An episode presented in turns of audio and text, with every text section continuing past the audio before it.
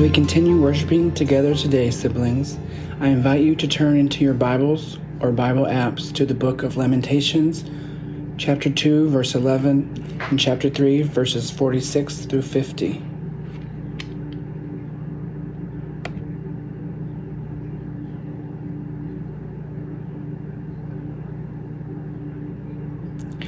Let us receive together the Word of God. My eyes are spent with weeping, my stomach churns. My bile is poured out on the ground because of the destruction of my people, because infants and babes faint in the streets of the city. All our enemies have opened their mouths wide against us. We have suffered terror and pitfalls, ruin and destruction. Streams of tears flow from my eyes because my people are destroyed. My eyes will flow incessantly without relief until the Lord looks down from heaven and sees. Receive what the Spirit is saying. Thanks be to God.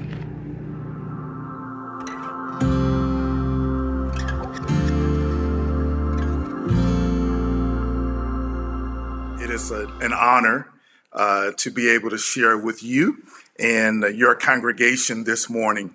Uh, sometimes, you know, when you meet persons, uh, you you just kind of have a kindred spirit. And Ginger described uh, our our experience this past year, and I have to tell you, it's been the same for me. Uh, our our spirits just clicked, and we have been fast friends ever since. she inspires me and I, I trust you know, Foundry, how blessed you are uh, to have her leading uh, your congregation. I was looking forward to being with you in person uh, in DC. As a matter of fact, I was I'm on a leave, and I was officially supposed to begin my leave the day after preaching uh, in your church uh, in person. But no, I'm grateful for technology, and know that as soon as I'm able look forward to the opportunity to be able to greet you all uh, in, for in person worship. Would you pray with me? God, we are grateful for every opportunity you give us uh, to encounter your word. Holy Spirit, use this preaching moment. Heal us. God, heal us from the wounds that uh, we have experienced the past few weeks. Heal our emotional and psychological wounds heal the wounds that have been inflicted in our souls. And God, help us to get a fresh glimpse of your power and your vision for all of humanity. Lord, hide me behind the cross. Let the words of my mouth, the meditation of our collective hearts be acceptable in thy holy and righteous sight. For Lord, you alone are our strength, God, and you are our Redeemer. We pray in Jesus' name, amen. I want to preach this morning about uh, living as if. I'm, I'm happy to be a part of this preaching series. Living as if there is a reason to hope. These are trying times. For the past several months, we have been dealing with this pandemic called COVID 19, trying to navigate the coronavirus in which we seem to have no control of. We've experienced just 70,000 new cases just yesterday. And so we mourn the deaths of 137,000 Americans and over a half a million people around the globe who have died from this virus. And to make matters worse, we are also navigating the virus of 1619 and it appears to be making a full hearted comeback. Police brutality, white supremacy, health disparities, and economic inequality have all converged in recent weeks to create the perfect storm. Our spirit grieves the modern day lynching of Ahmaud Arbery, as well as the killing of Breonna Taylor, Elijah McClain, Rayshard Brooks, the murder of George Floyd. These lists, the names go on and on. Even as we have tried to shelter in place, Black lives are still at risk for being infected by this insidious virus of racism. In the words of that great theologian Marvin Gaye, he asked the question, What's going on? And the words were, Mother, mother, too many of you are crying, brother, brother, there's far too many of you dying. We've got to find a way to bring some loving here today. Oh, what's going on? Friends, I want to suggest to you that in the midst of pain and suffering, we too are often left wondering what's going on? Why, God, would you allow such pain to happen in our lives? We're also left wondering where is God during the trials and the tribulations in life? Where is God when life hurts? God has promised to never leave us or forsake us, but yet sometimes, if we are honest, God seems so far away when things are going bad in our lives. Here's a question I've wrestled with this week How do I hold on to my belief in the God of salvation, the, the God of liberation? in the face of the problems and the contradictions that the world produces for my faith. Friends, we are confronted with the painful reality that when we finally emerge out of this quarantine, we, we will confront a world that is not as we want it to be. And can I tell you that when tragedy is big enough, deep enough, close enough, and real enough, there can no longer be business as usual. So, what are we supposed to do? In the face of this reality that we now confront uh, as a nation. I like the way the psalmist posed the question. The psalmist said in Psalm 11, the third verse, when the foundations are being destroyed, what can the righteous do? When, the foundations are being destroyed, when, when everything else is up in the air, when the deaths of hundreds of thousands of people uh, grows increasingly acceptable, because of political and economic expediency. When we worry about whether it's safe to allow our children to participate in a peaceful protest. When we worry about whether our child will survive a simple traffic stop. When we are bombarded by words and images and political rhetoric that dehumanize and degrade the very existence of some of God's children when it's all crisis and chaos, what can the righteous do? I speak to you this morning not simply as, as a pastor or not simply as a general secretary for discipleship ministries, but also as a father, and particularly a father of a 24 year old son, a son who long ago outgrew me in physical height. He's 6'3, his name is Wesley. He recently graduated from uh, a KU, Kansas University, Rock Chalk Jayhawk. And he's already experienced almost two life threatening encounters with the police. And I pray that every time he leaves the house, he will return home safely. What can the righteous do? In the chaos, in the midst of the confusion, when we feel crushed, when we feel uh, out of control? How, how do you keep your eyes on Jesus when they're full of tears?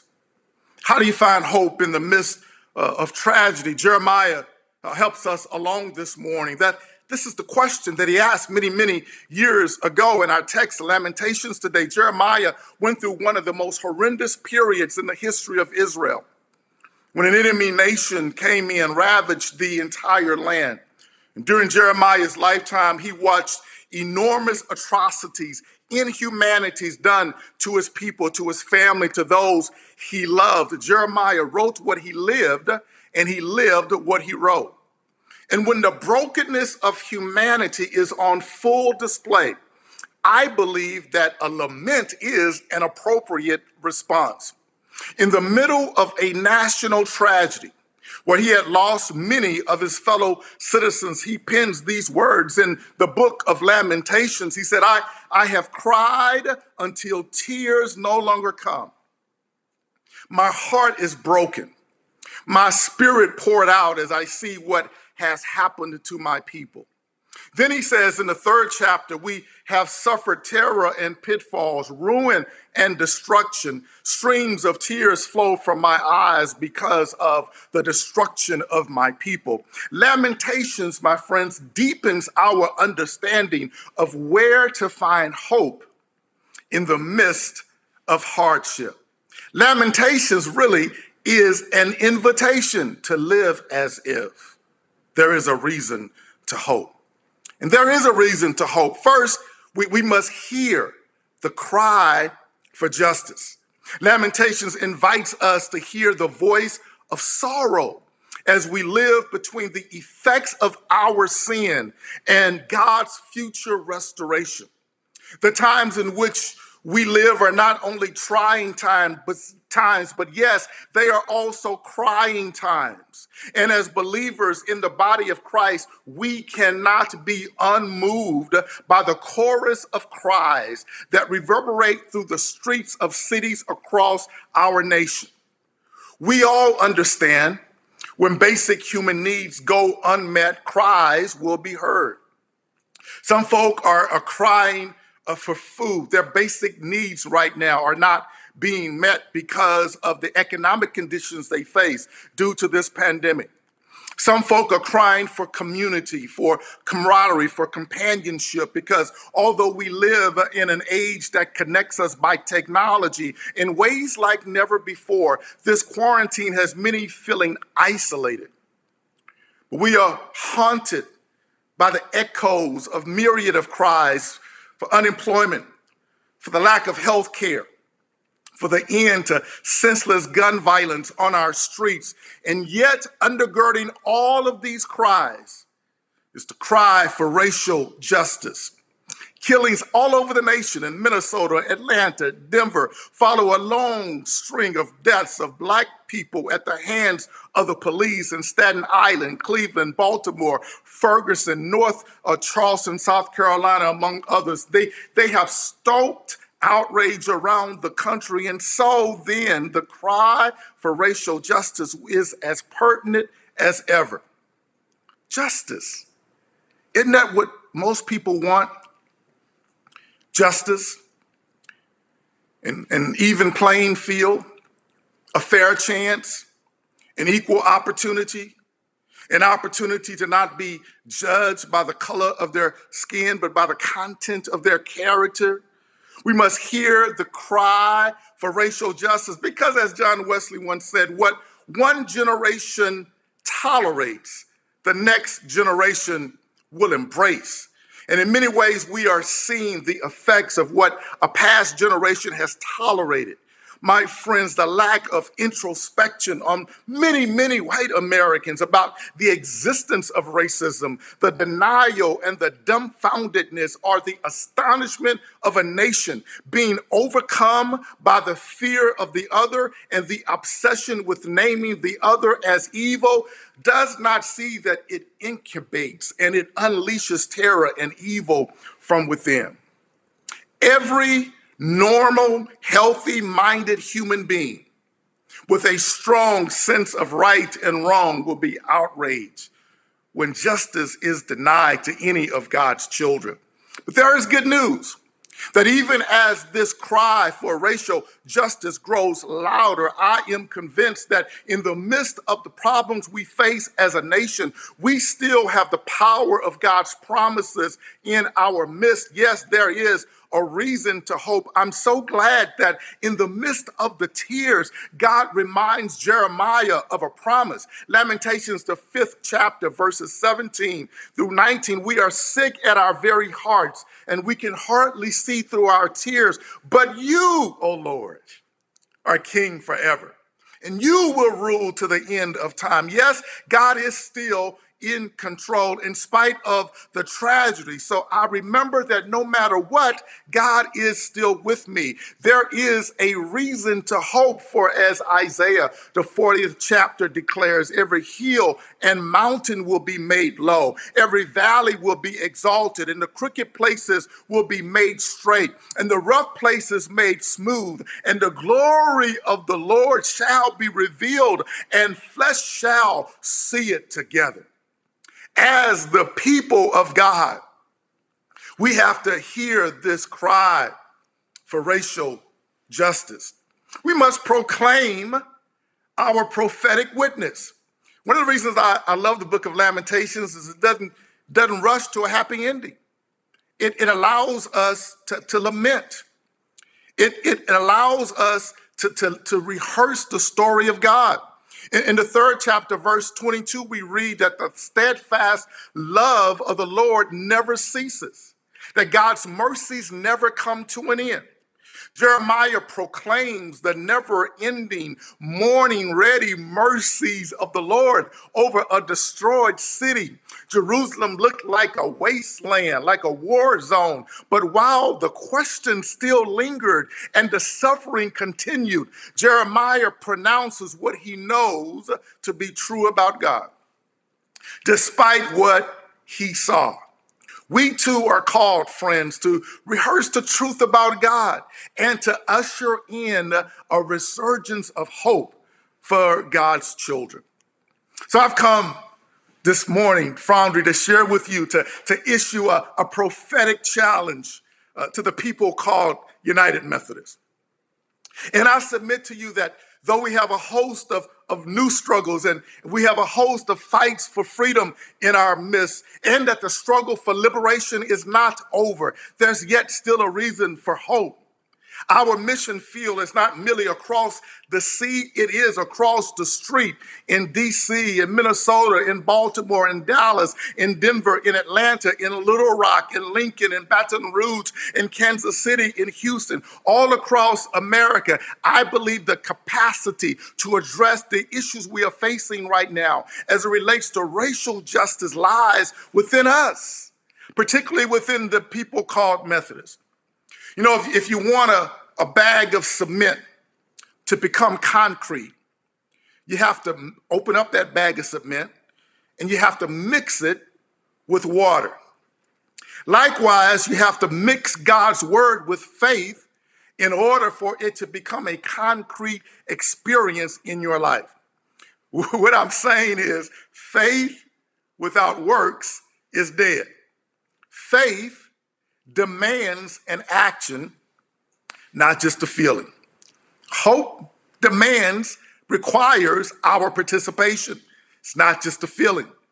And I have been particularly uh, encouraged looking at, at how diverse the crowds of protesters have been young and white and suburban and black and urban, thinking that we, we have a unique opportunity as the church to not only support these efforts, but also to begin authentic relationships with these young people. Discipleship begins with relationship. And you cannot disciple people that you are not in relationship with. This is a moment to intentionally engage millennials in meaningful conversation. They, they want to be in strategic conversation with the church. I've been on so many calls, national organizing calls about the, the things that are happening across this nation. And, and, and trust me, millennials want to be in conversation with faith leaders. Remember, we were once a church that inspired social movements. We were once a church that headquartered them, planned them, but I don't know why we now watch from irrelevance as others now carry the banner. I, am calling us to a prophetic moment. We can do something. We, we can intercede in prayer daily. We can invite young people into conversation. We can listen. We can learn how to address the issues of race with our neighbors in open, honest, and authentic dialogue. We can advocate for uniform police standards and trainings for non biased policing across the nation. We can do something. And I believe there are millions of young people who are waiting to see if the church will dare to be a relevant and prophetic voice for such a time as this. Waiting to see if we will fully embrace the, the personal mission statement of Jesus. The Spirit of the Lord is upon me because He has anointed me to preach good news to the poor. He has sent me to proclaim freedom for the prisoners and recovery of sight for the blind, to release the oppressed oppressed, to proclaim the year of the Lord's favor. Are we not hearers of that same spirit? I believe our communities need churches like you, Foundry, for such a time as this. I believe as we hear the cry for racial justice and we respond with a prophetic witness, that we will begin to reach a new generation of believers. This is our moment. This is a reason to hope. That's why I echo the words of John Wesley, who said, Unless God has raised you up for this very thing, you will be worn out by the opposition of men and devils. But if God be for you, who can be against you? All of them are together are stronger than God. Oh, be not weary of well doing. There is a reason to hope. For God declares in Second Chronicles, if my people who are called by my name will humble themselves and pray and seek my face and turn from their wicked ways, then I will hear from heaven, will forgive their sin and heal their land. When we seek God's will with humility, prayer, and obedience, I believe revival will come. Hope will come to this nation. Healing will come to this nation. And finally, we can hear and respond to the cries for racial justice across this nation. There is a reason to hope.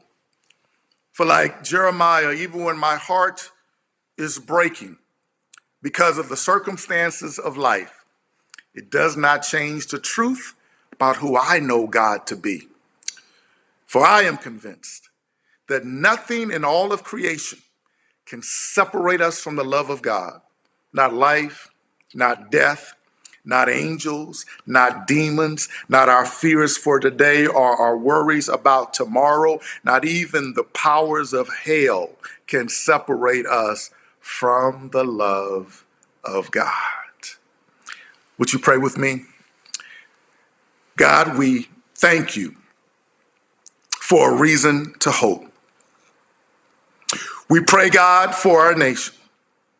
As the body of Christ, we pray that justice and righteousness will prevail in our nation, our homes, our workplaces, our churches, schools, and communities.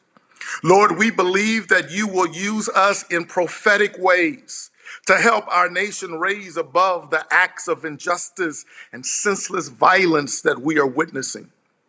You are the Lord who loves all of humankind. God, you are no respecter of persons. You created us in your image. You desire that we love each other as we love ourselves. Thank you for loving us so much that you sent your son Jesus to redeem us from a life of despair and hopelessness. Thank you, Lord, that your plans stand firm forever and that your intentions can never be shaken. Yes, we see hope on the horizon, and we thank you. In the name of Jesus the Christ, we pray. Amen.